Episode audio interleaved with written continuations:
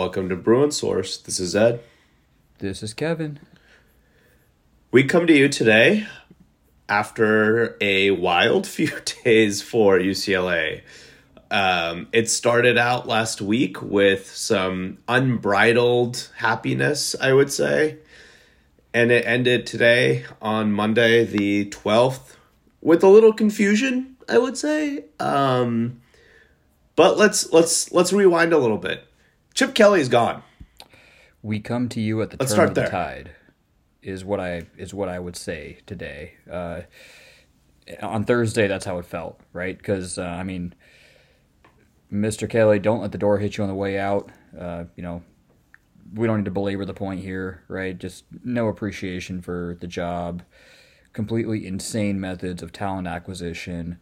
Um, just not running a serious program for the last six years and uh, just a bunch of entitlement uh, just all throughout. So don't hit, let the door hit you on the way out. Um, enjoy Ohio State. You, you thought that, you know, fans didn't like you here. Wait for that pressure cooker over there. And, and I'm, I'm, I'm super excited to see this, right? I'm excited to see Chip Kelly go work for Ryan Day, who is just in a completely different spot phase of his life than Chip Kelly, right? Like one is just incredibly motivated to win, the other just could care less about college football and all the stuff that the Buckeye fans are saying, oh, he won't have to recruit here and all that. Well, like be, that that's even like the result. The cause is that this is he just is not motivated to be here, and so don't let the let the door hit you on the way out. Happy you're gone. I have no idea what Ryan Day is thinking with this move. I know they have a personal relationship. Uh, he was, you know, Ryan Day was coached by Chip Kelly at, at University of New Hampshire at one point. Obviously, those ties run deep, but that feels like the only reason Chip Kelly has a job right now that is not at UCLA because he tried everywhere to try to get a new job and without fail, every single other job said no, no, no. He was damaged goods, and let's be honest, the the his media buddies aren't going to spin it that way, but that's the plain fact. And the only reason he has this job at OSU is because of Ryan Day's relationship with him, and. Yeah, I don't know how that's going to work out for Ryan Day. I think this is going to backfire heavily on him, but hey, not my problem, not your problem, not UCLA's problem anymore. Nope. You know, thank you Ryan Day. That's all I have to say about that. Thank you for taking the worst coach in UCLA athletics, like major athletics history, including Steve Alford. I'm I'm going to go that far. Like including Steve Alford. Like uh, just zero energy into the program, complete entitlement. UCLA needed to get up and out of this albatross to move into the future because go, going forward it is not it has nothing to do with wins and losses. Uh, in this modern era of college football, even in the previous era of college football, just this was not a successful way to compete. It just it was never going to be that. Uh, one good season in six season in six years. Let's call it what it is and in that one year they lost to Arizona. Um, so again, uh, the worst coach in the history of UCLA athletics is finally gone, and we can move into the future. We can move in the future, and I will just say one more point on this. It didn't need to go down this way.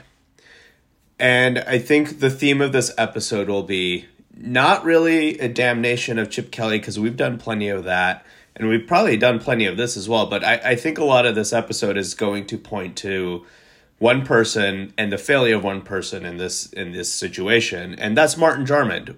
Whether it was with how he handled Chip Kelly's uh, final days, you know, whether he should have fired him or not, you know, how that whole thing dragged on to the point where Chip Kelly was openly looking for jobs and we did literally nothing um, and got caught with our pants down to this coaching search, which we're going to talk about, because we have already gone through a very, very quick coaching search. Obviously, very late in the cycle now. And we have a new head coach. But before we get there, let's talk about this quick search. I mean, what happened when, when Chip Kelly left, right? Like, it was announced that we're going to get somebody in 96 hours, and all sorts of names started popping up, right? 96 hours was the promise. Um, very aggressive. In my mind, not really necessary because this isn't December where like you literally do like 96 hours would actually be like the upper end of the spectrum there. If you this, you were talking about a December search where you have di- like every day is precious in terms of transfer recruiting and so on and so forth, and that's when all the coaches are moving. So you got to be aggressive to hire other coaches. But in February, like, did you really need a 96 hour deadline? Um, I don't think so, but but that was the deadline that Martin Jarmond gave this whole thing and said it very publicly. And in those 96 hours, all sorts of names bandied about, um, all the way from, you know, Brent Brennan to Tony White to Troy Taylor to you know all, all sorts of names. Uh, David Shaw was was was in there. Um, Disgusting. I mean, I mean, whatever happens with this, I'm happy that David Shaw's not the head coach now. You know, I don't know what happens otherwise with him. Um, and and through all that, we we finally, you know, Tommy Rees, he, he was a name thrown around, and it looked like the theme of the finalists more or less was the young, energetic coaches. Um, let's just say young coaches. Uh, you know, it looks like Tommy Rees got up that that list. Tony White got up in that list, and then finally the guy who got the job, Deshaun Foster. So there we have it. I mean, Deshaun Foster was named head coach of UCLA today, which really kind of came out of left field. Now, I know the Twitter buzz and the player buzz was they love Foster, right? They wanted Foster to be the coach. But this generally tends to happen with any time a coach leaves or is fired. Um, you know the players call for you know some of their favorite existing coaches to be promoted. The community you know calls for you know people on the staff to get promoted. All that kind of stuff always happens in these situations. That being said that's not always the best answer. And i i think this might not have been the best answer in this situation either. And i will i will caveat this. I don't think that i and no, no, I don't think. I actually really like Deshaun Foster. He is obviously a great Bruin. His history here speaks for himself. He obviously bleeds blue and gold. You, you have, you know, if you're a Bruin fan, you know Deshaun Foster from his playing days. He was a a pro for many, many years in the NFL. Like he is an accomplished player, you know, football guy. He's entrenched in the community. That's all really good stuff. And I I I think those are all positives to him. But to go about a coaching search in 96 hours and come out with probably the most uninspired candidate I think uh, has me scratching my head a little bit. And uh, if I wasn't uh, questioning Martin Jarmond before, and I absolutely was, I am hundred percent questioning his leadership at this point. And I think the sentiment is many, many people across the Bruin community are confused a little bit by this, especially people who follow football closely. Like, this is a weird hire. Yeah, I think th- there's so much to unpack here. Um, I guess let's let's start.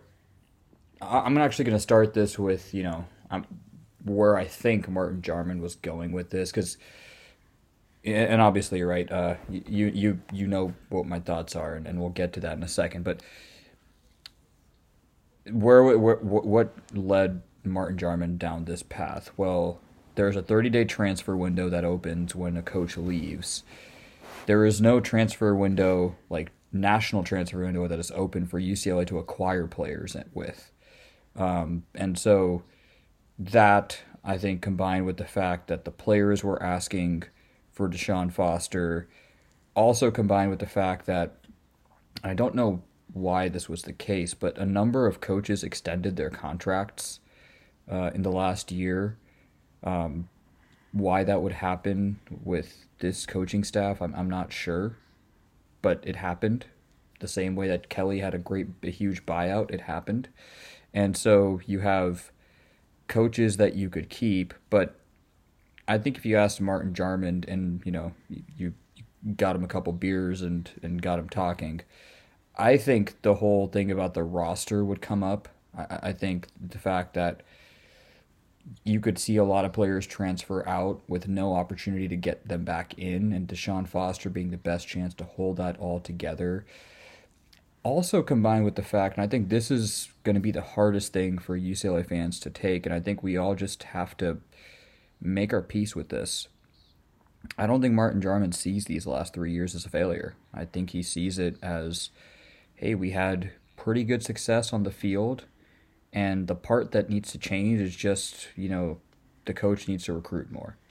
And so I think Deshaun Foster maybe can do that. And uh, and so because of that, it's continuity. That's that's that's what's being it, it's the word of the day. It's continuity from the previous staff. And it's a none of this has anything to do with Deshaun Foster, right? Like Deshaun Foster is a great Bruin, a great player, a legendary player for the school was a great running back. For, for me personally, my, my first one of my first football memories is the 2003 Super Bowl, Panthers and Patriots, and I remember the the big Deshaun Foster run with the dive at the end where he stretches out the ball, like the iconic dive.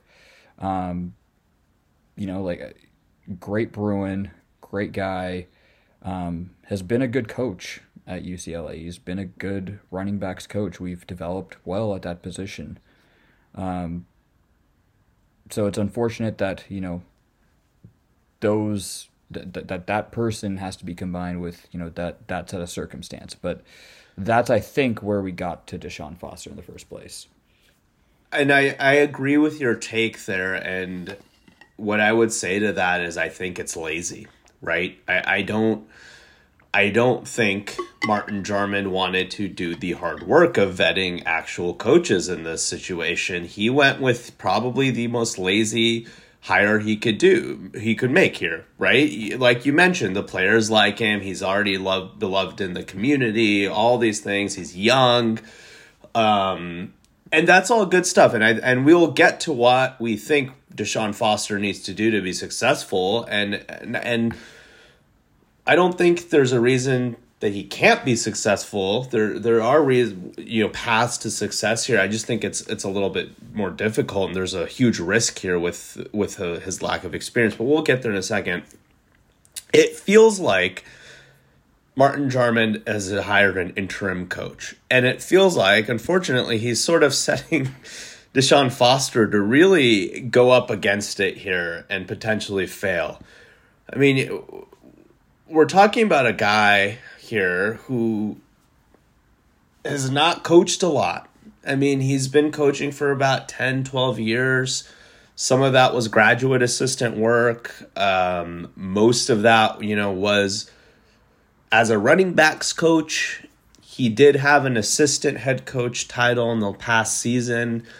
But we're not talking about a guy who's who's ever put an offense together, who's put a staff together, who's recruited, you know, a led recruiting strategy across a whole program. Like all of these things that you need to be able to do, he has not done. And that's not even mentioning the fundraising aspect of what we we need to get into now with NIL and donor relations and Men of Westwood and all these different things. This guy has zero experience in any of this and that is what's worrying to me. Um like you you put this guy in great you know i think he'll bring some energy. I i think we'll see some recruiting energy. We'll see some you know uh, donor and alumni relations but that's only going to go so far I, it, feels like this could be a very very overwhelming position for a guy who's not been remotely close to any of that kind of responsibility. And I'll I'll I'll, I'll um I'll go to say this. So I you know there's a lot of folks that have pointed this out to us uh, about a number of other coaches who have kind of made similar jumps and have been successful. You know, people pointed out Jim Harbaugh. Points people pointed out, um, you know, Dabo Swinney. All these other uh, coaches that have were in assistant type roles that eventually kind of work their way into getting a big jump into a head coaching position. And I'll I'll say this about all these guys that that have done that. they generally have a, have had a combination of two or three things. One, they've all been ace recruiters. Like they have all been recognized to some degree being a national level recruiter. Two, they all have had some level of experience for, uh, at a higher coaching level. They either got some sort of interim coaching position, uh, head coaching position in between their assistantship and their head coaching jobs, or they were an offensive coordinator or defensive coordinator, something like that, that really helped them kind of, you know, learn on the job. Like those two things, Deshaun Foster hasn't done any of that. Um, and so it's a very, very, very risky hire. Yeah. That being said, let's get into how he can be successful because I think that's really important. And and you know, regardless of how we feel about the hire, I, I think it is really, really, really critical for fans right now to support Coach Foster because I want to be very clear here. Coach Foster has done nothing wrong to this point. I think even if you look back at his role in the Chip Kelly era, the one gle- kind of shining bright spot that generally we had year in year out was were the running backs. Whether it was recruiting, he always brought talent in. Yeah. Their performance on the field always good. Like that they they were consistent and consistently pretty good. And so let's not hold his his uh time with Chip Kelly I- against him. I, I think it's important to support him here. Um, I think the person who really needs to be held accountable for fumbling this whole situation is Martin Jarmond. Um, but Yeah. before we even talk about that, let's Let, let's let- go we'll into come back to Martin Jarmond Yeah. because that, that's a whole sermon that that we could get into. um, look, okay, Deshaun Foster. uh, With any coaching hire, right? There are pros and then there are cautions. Uh, what are the pros? What what does Deshaun Foster have going for him? He's again a great Bruin. He was a Bruin the last time that this place was a juggernaut. Um, right on on he was there in 1998. He was even there uh, you know, before was he there in '97 as well? Uh, as a red shirt, not sure, but you know, he- he was there in those years when when UCLA was was really good. Um, you know, obviously had a very successful playing career, so probably has a network, you know, through his playing days and such. And then he spent the vast majority of his coaching life at UCLA. Um, you know, he's he was a grad assistant under Jim Mora, had a brief spell at Texas Tech before coming back with the, at the end of the Jim Mora era as a running backs coach, and then obviously was under Chip Kelly. Um, also was director of player development and high school relations uh, for a period, which is an interesting uh, thing to have on your resume, um, and it's particularly important to this hire. Uh, cautions for Deshaun Foster. I think you said some of them, right? Like he- he hasn't coordinated an actual side of the ball. Uh, you know, hasn't put together a whole game plan, been responsible for an entire offensive staff, defensive staff, et cetera, et cetera, right? So he hasn't done that. I think the bigger caution with this one is that the vast majority, like most of his coaching development, happened under the Chip Kelly era. And it happened under someone who is not the example of how you want to be building a college program. Um, and it looks like, in terms of a staff, he is going to be forced to keep a lot of that staff uh, from the Chip Kelly era that, again, was not the model of how you want to be putting out recruiting energy, um, you know, just setting up the whole apparatus. That's not the model you want. So he's gonna and he's to have to keep a lot of that. So that's that's the caution here. Now, how can he be successful? I think, like you said, there there is precedence to people becoming great. Uh, let let's just give Martin Jarmond a small benefit of the doubt for a second here and assume that he knows that the next coach has to be more aggressive in recruiting, in donor relations, and setting up the NIL apparatus. And let's assume that those things came up and that, you know, he that Deshaun Foster will be good at those things. Well, he better because that's how he's going to be successful. Um, the next coach at UCLA, like the Chip Kelly, just had to go. It was it, it, it had gone beyond wins and losses because that apparatus was just completely dead. And Deshaun Foster's first job this next year is to get his butt to high schools, meet a bunch of coaches.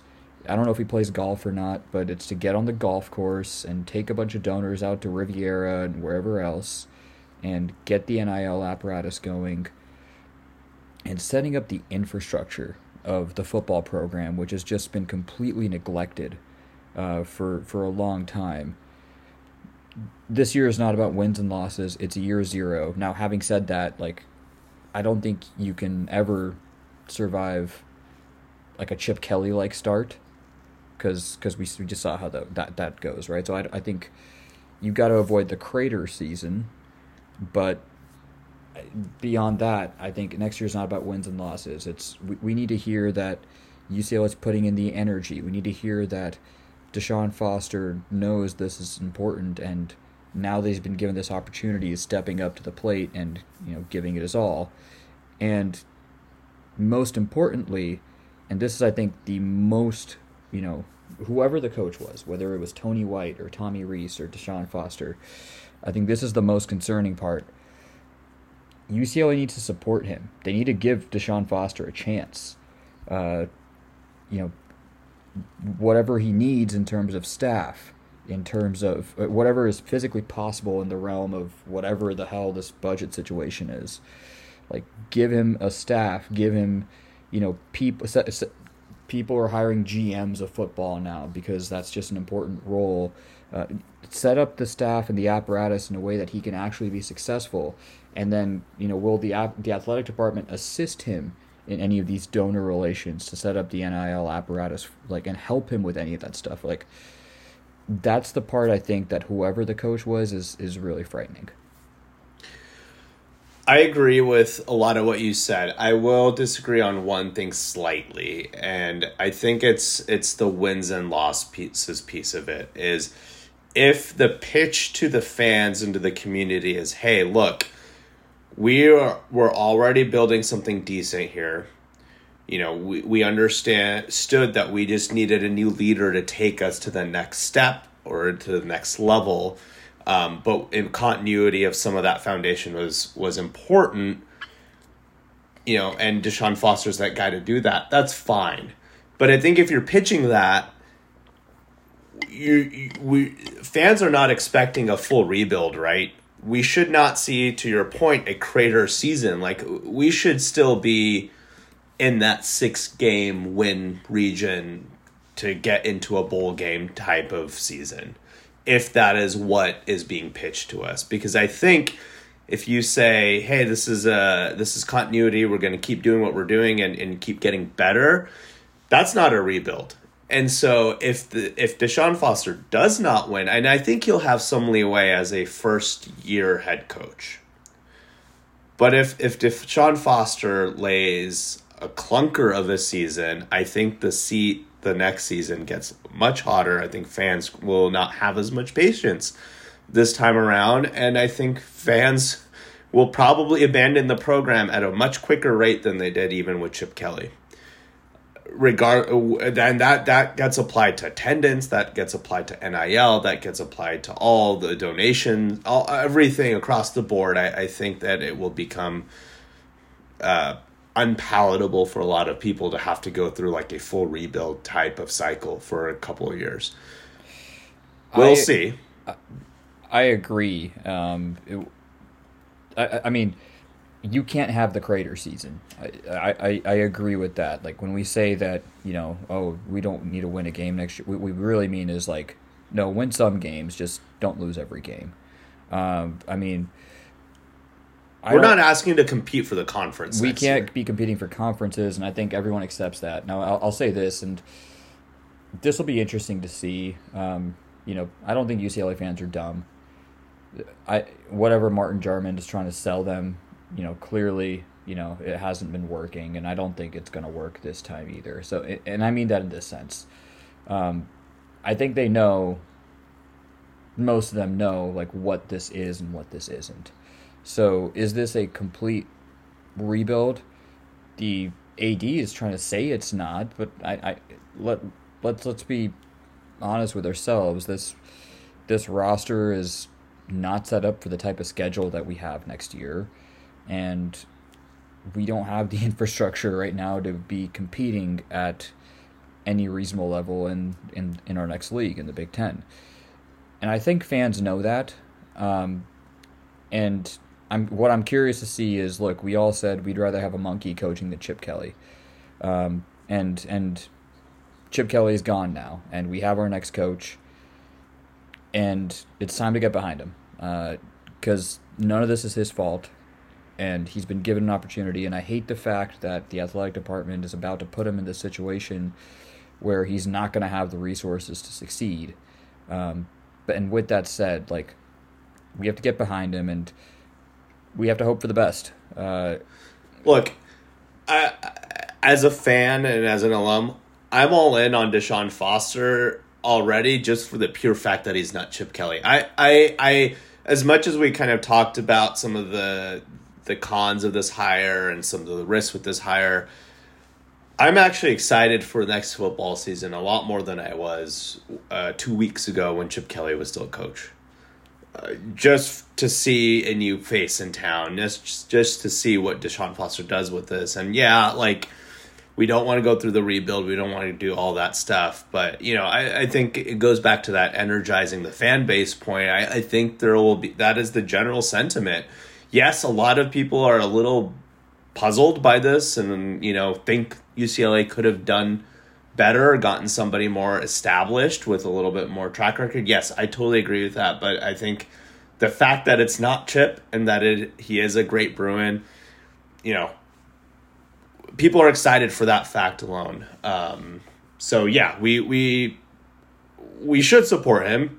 Like you said, like we said, it's not his fault. He's been, you know, given this opportunity. Hopefully, he can make the best of it. Hopefully, the school supports him. Hopefully, the fans support him. And if they do, then I think he can be very successful. And let's and we talk a lot about support and yes, attendance is a big thing, but really the crux of the matter is let's talk about money and staff right? None of the contract deals have come out yet. We know that it's a five year deal. What does the buyout look like? I don't know yet. That will be really dependent and really um, knowing that will make the, you know the five years either consequential or, or inconsequential, like depending on what that buyout looks like. So that's one thing we want to look at. I think his salary and buyout also will indicate what the pool for assistants looks like. And this is the weird part, and this kind of gets into the damnation of Martin Jarmond. There's a lot of info flying about, coming from a lot of sources, that seems to indicate that one, Chip Kelly, before he left, requested that much of his staff gets retained at UCLA. And two, there seems to be a lot of indications that during the search after Chip Kelly uh, resigned, essentially, that Martin Jarmond apparently was talking to Chip Kelly through that process to get advice on his next hire. That to me is one, is absolutely fucking insane.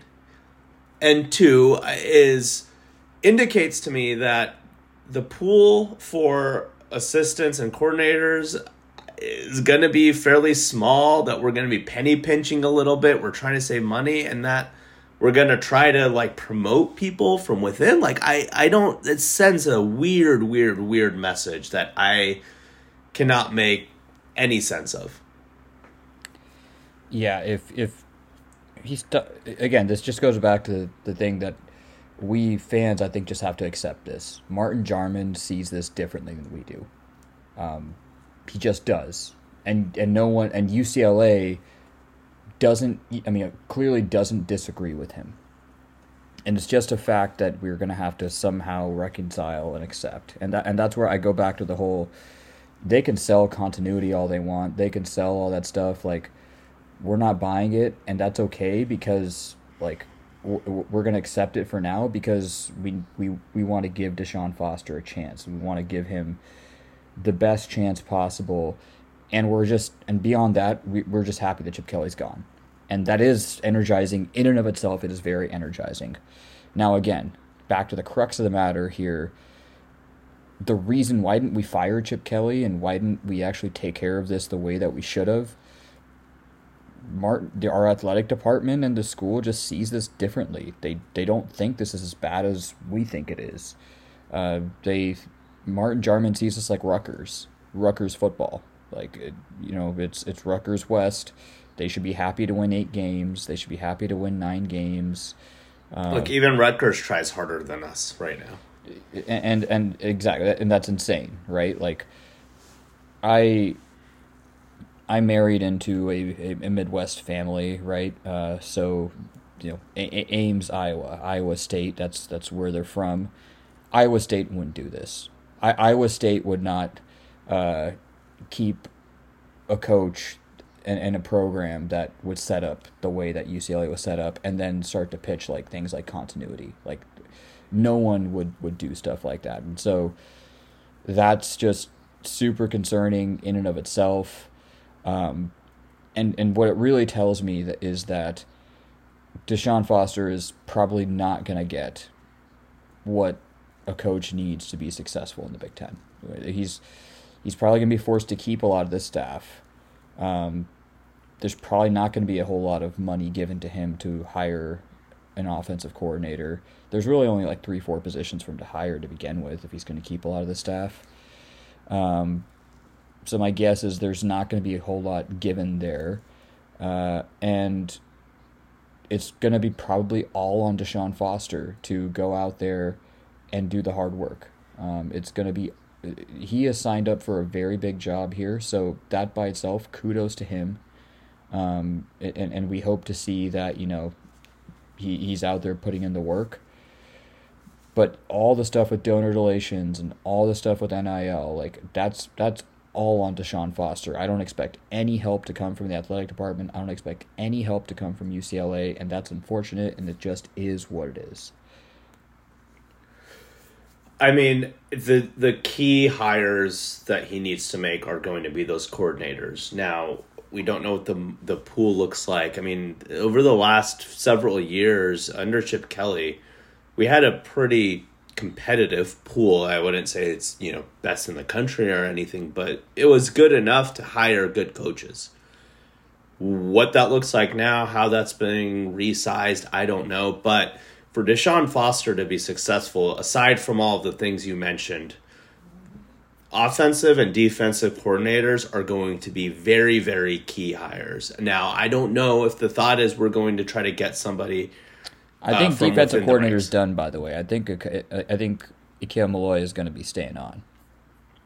Well, uh, we'll see what that that looks like. I, I that again feels like an uninspired choice, but hey, I again with the penny pinching, that might be the only option. I mean, Ken Norton Jr. left.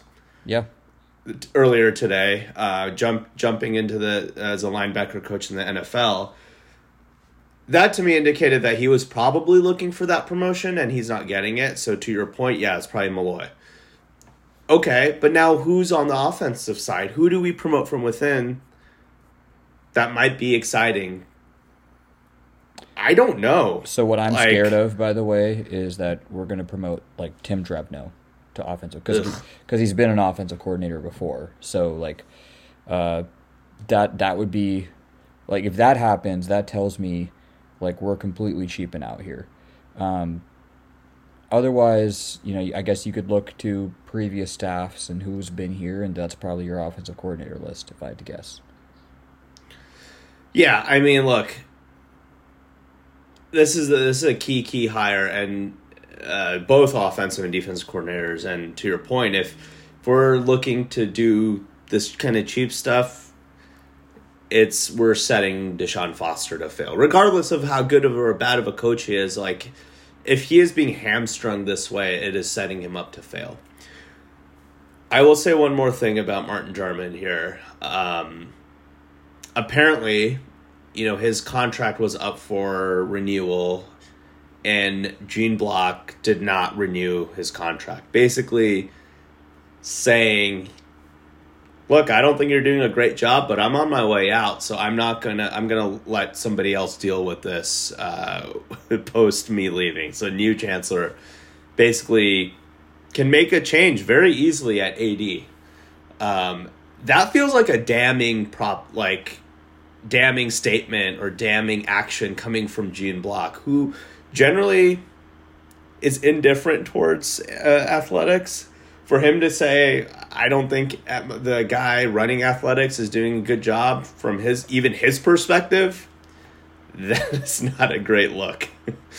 uh, that is that is pretty yeah pretty bad. Let's be clear why. I mean, it's because I I I don't know if it's really anything to do with all this football stuff that's going on right now. Because if it did, then I think like you see any of this debt that we have right now in the athletic department and, and this is the, the, the thing i think that just drives people insane. Um, the debt of the athletic department is 30 million. That's like a blip on the budget of ucla ucla is not poor. Like we we are not scratched for pennies here uh, if the school really wants, you know, they know that the Big Ten money is coming, and they could, they could figure out a way to make this all work, and they're not. So, why is Gene Block? I, I think it's because of this whole budget thing. I, I really do. I, I, I think the whole thing is just is purely transactional right now, um, and somebody else will come in and decide if Martin Jarmond is is doing a good job or not, but you know, at the very least, he hasn't been given his extension, and I guess that's good news.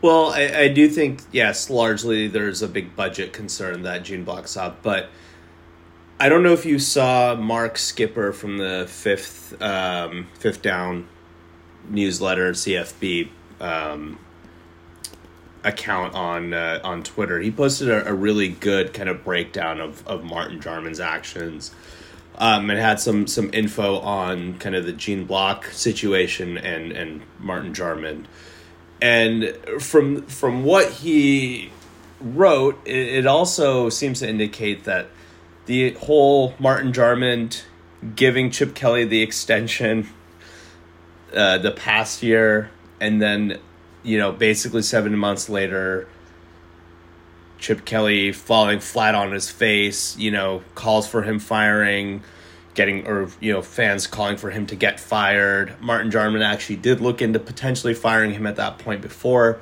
USC um, lost to us. Apparently, Gene Block saw this whole fiasco and realized Martin Jarmond was in over his head, and that was one of the big reasons he also kind of uh, chose not to extend him. Again. these are all pretty damning things if I'm an athletic director uh, and if I'm, you know, looking at my boss saying, you fucked up on a number of fronts here. Not a good look. Now, you could say Gene Block did hire him. So there is that. But, you know, people make mistake hires. I think, you know, Martin Jarmond when he came in, everyone was excited for him, and uh, he he did do some good things and brought some energy. But I think what we're finding out is that he's one doesn't respect UCLA for whatever reason, uh, and two he doesn't really he's out of his depth. He doesn't really know how to run a major program like like UCLA. Yeah, I mean, the what the the initial things Martin like Fans didn't like Dan Guerrero, right? So the thought of him as someone who is conservative, old school, even that he kept coaches around too long, and then find you know, and, and and today we would say that you know at least he canned him when it really felt dead. Uh, Martin Jarmond, I think, gets credit for one thing, which is he took UCLA into the future of collegiate athletics with the move to the Big Ten. It, it, they secured its place in that world before all the shit hit the fan with uh, conference realignment. So I think that is something that's good, and Gene Block deserves a lot of credit for that, for not blocking it despite all the noise and stuff that happened with the state of California and whatnot. So that I think is a green check in uh, Martin Jarmond's area. The other thing with you know Jordan Brand, I think the still uh, still it's still too early to really judge you know how much that stuff is really impacting. But you know I guess whatever happened with Under Armour, we, we got to Jordan Brand, so so I guess you could say say that. But you you might say that all that happened in the first year when there was really no adversity to deal with uh, for for Martin Jarmond and for UCLA, and it was also pre like or early onset of the NIL transfer portal era. College athletics has changed a whole lot in the last two years, and Martin Jarmond has just been completely asleep at the wheel. UCLA is completely behind. Um, you know, in, in one sense, we got to see what's going to happen with you know contracts and things like that because we we you never know when you're going to be hiring a coach for whatever reason. From here on out, like every coach, if you're meaning to compete, if we needed to, for whatever reason, replace Mick Cronin in the next two to three years, a basketball coach is going to need to know what your NIL apparatus looks like so that he can actually compete. A football coach would need to do the same thing. Martin Jarmond has just been completely asleep at the wheel. And again, the biggest problem in all of it is that is is what you said. He doesn't believe in UCLA. Uh, he thinks that these this these past few years have been success and that the fans aren't coming out because you know they're not appreciative of what's going on. But again, like we're not stupid. Like you and me have been through some tough times, man. All right, like we sat through Kevin Prince and Richard Brehaut. all right, like so we've seen it all here. Good times. We we've seen it all, and we we saw that. We saw when late UCLA, Ben Howland years. We saw late Ben Howland years, and we also saw periods when UCLA was good. We saw the early Jim Mora years, which was fine, and we saw you know Mick Cronin take us to the Final Four. We saw Lonzo Ball's year. So so we've seen it all here we're we've been through this enough to know that whatever was going on under Chip Kelly just was not working. And Martin Jarmond just could never read the room. And, and and ultimately like that's that's that's his downfall. He just doesn't know how to read the room. He does not, and it will be interesting to see what happens when we do have a new chancellor. You know, fingers crossed this chancellor is a lot more engaged with athletics and if he or she is looking at this department and can uh, discern that it is a complete utter mess, I I can't imagine someone's going to sit there and go, "Okay, yep, this is the guy that we should keep on and keep leading this." I I've got to imagine there will be a move made there if uh, the chancellor gives half a shit about athletics. And Gene Block, to his credit, has opened the door for that to happen a lot easier. So I guess we have to wait until this summer when that person is hired. But until then, we just wait and see. And until then, regardless of what happens with Martin Jarmond and the department as a whole, we have a head coach. This is the time to put up and shut up. Like, this is the time where if you are a UCLA fan and you have the means, like, and you've been calling for NIL and calling for, you know, Chip to be fired, like, this is the time to actually go out and support the program financially by donating to NIL, getting to games and actually creating a an atmosphere, a home field advantage for your team. Like this upcoming season, regardless of how good or bad we are, like this is the time to actually help set up some of the future and and try to help, you know, Coach Foster be successful here. Because if we're just if we're not going to do that, then you know, we're t- uh, fans are going to be talking out both sides of their ass here, and if you're not going to put up or shut up, then you know, to some degree, Martin Jarmond might be right, which I don't like to admit. But if that is the case, if we don't actually do what we can from a fan perspective, from an alumni perspective to support the program, then yeah, maybe we are just Rutgers West. And well, uh, some of us very die-hard fans will just have to come to terms with that. But I don't think that's true. I really don't. Um, and so this is the time to actually support the the new coach um, and help him try to be as successful as we possibly can. Agreed. There are other sports still going on. Um, aside from all of this uh, uh, football hoopla and all the, the major shifts going on there, uh, and it's all good stuff, man, on the basketball front. I mean, uh, we talked about this last week. The ball keeps rolling, and it's rolling in a positive direction here with a sweep of the Bay Area schools and we beat both Stanford and Cal in very, very, very different ways.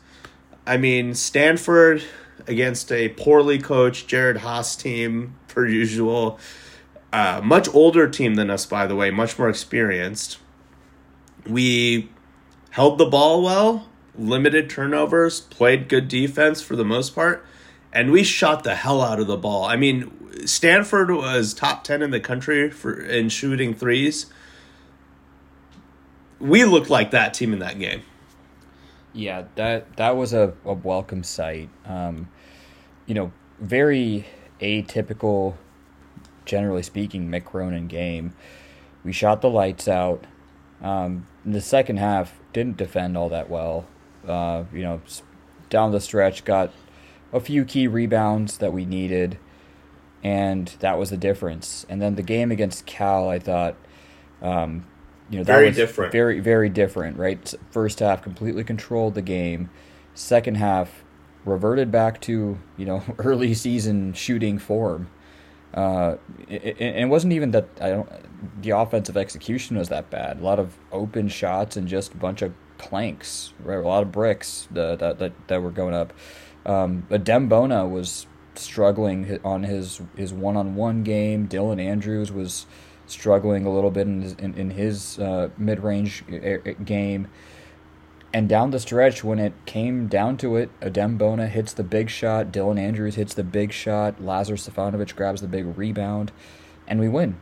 Um, so, you know, that was a, a great win. And in both games, I thought our two leaders, Adem Bona, Dylan Andrews, like this team is, is improved, but we're not a, a, great team by any means yet, and we need those two to step up and carry us through those big games, and, and they did that. What I was impressed in that Cal game specifically is when things weren't going well for us, when the crowd noise kind of ratcheted up, and Haas Haas Pavilion this season has been a hard place to play at. We we didn't let the shooting woes really affect us as much, right? We still executed. We still you know, played our game. And while the shots weren't going down, we didn't panic. We didn't force it. We didn't push. I think earlier in the season when we were in those situations, even in close games, we we got rushed. We kind of panicked a little bit. I think some of the players mentally looked rushed and were were pressing a little bit. We don't do that anymore, and that is a, a huge sign of maturity and, and a huge sign of this team growing up and, and before our eyes. One minor thing I want to call out in the Cal game. Uh, Aday Mara basically took all of Kenny Nwuba's, most of Kenny Nwuba's minutes, and especially the kind of clutch stretches down the uh, towards the end of the game as well. Uh, that is a great sign, and and Aday Mara looks vastly improved. I think he just needs to get a little stronger, but he looks vastly improved and looks like a player now. Yeah, I think the key for us going from like you know, I, I what I think is a good team now to like a nationally competitive team is someone like Aday Mara, um, or I still think Berke Buyuktuncel. Like I, I just think he's too, he's shown too much in his international career and like earlier in the year, um, that we know he's better than what what's being shown right now. But getting a couple of those guys over the hump to be consistent producers is I think the difference between this that like taking it to the next level. Um, and Aday Mara is is showing more and more signs to where I mean again there's precedence for something like this right like Amari Bailey last year, um, you know where you can you can all of a sudden just the the switch flips in the last four or five games, and then whoa, here you go. Um, I don't know if Aday Mara can quite go that far, right? But but can we get to a point where he can be a consistent player by the end of the year? That that'd be pretty exciting.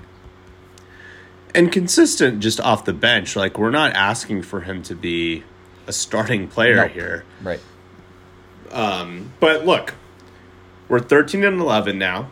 We are officially over two games over 500.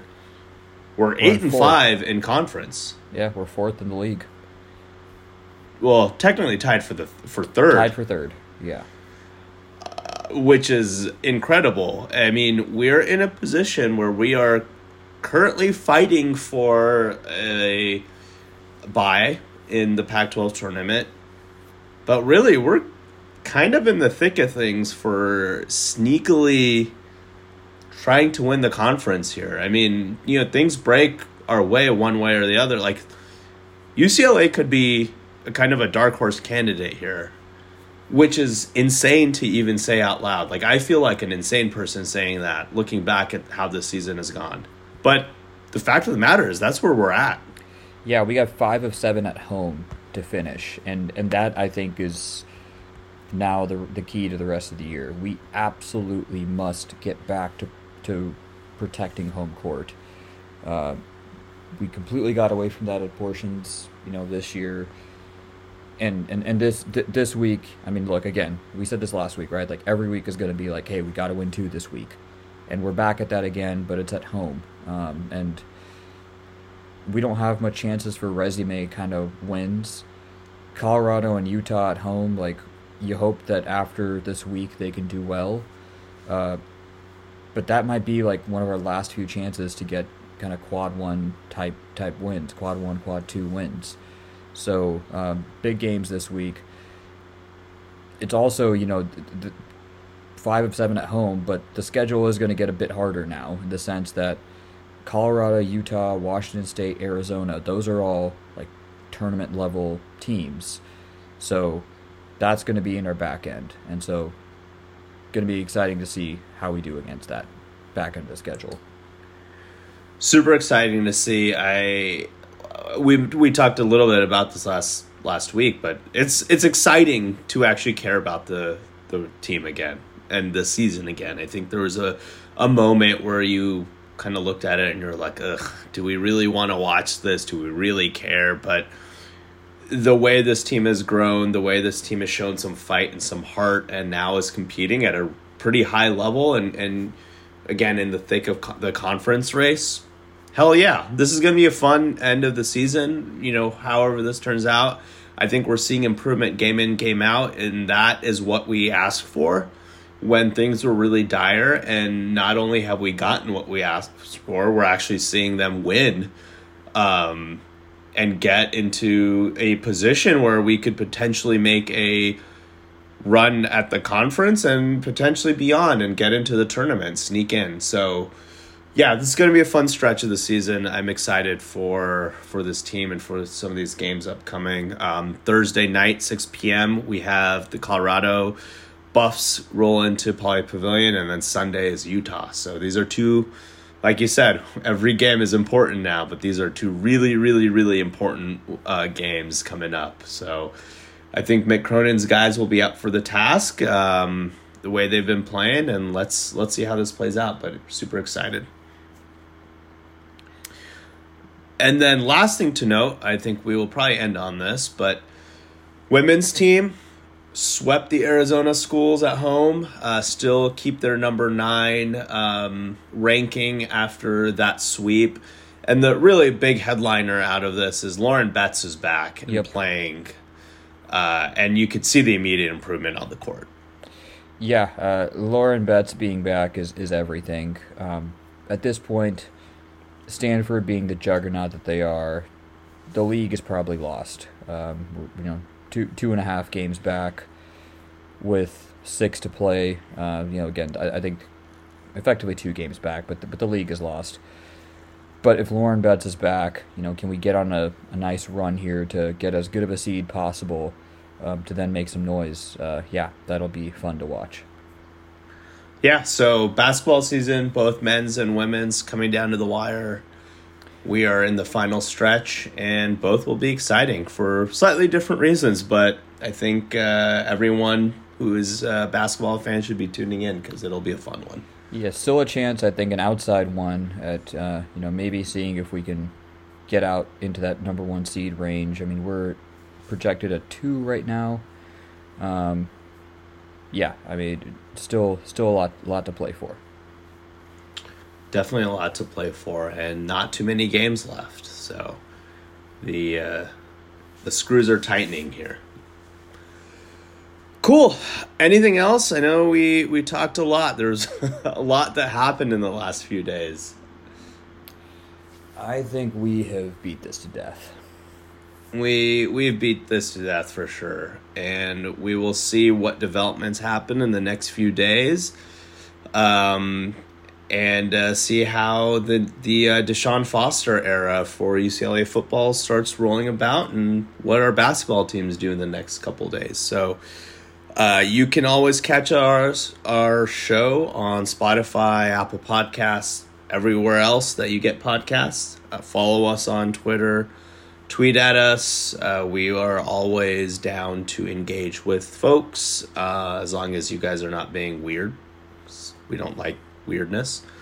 And as always, uh, we will catch you next week and go Bruins. Go Bruins.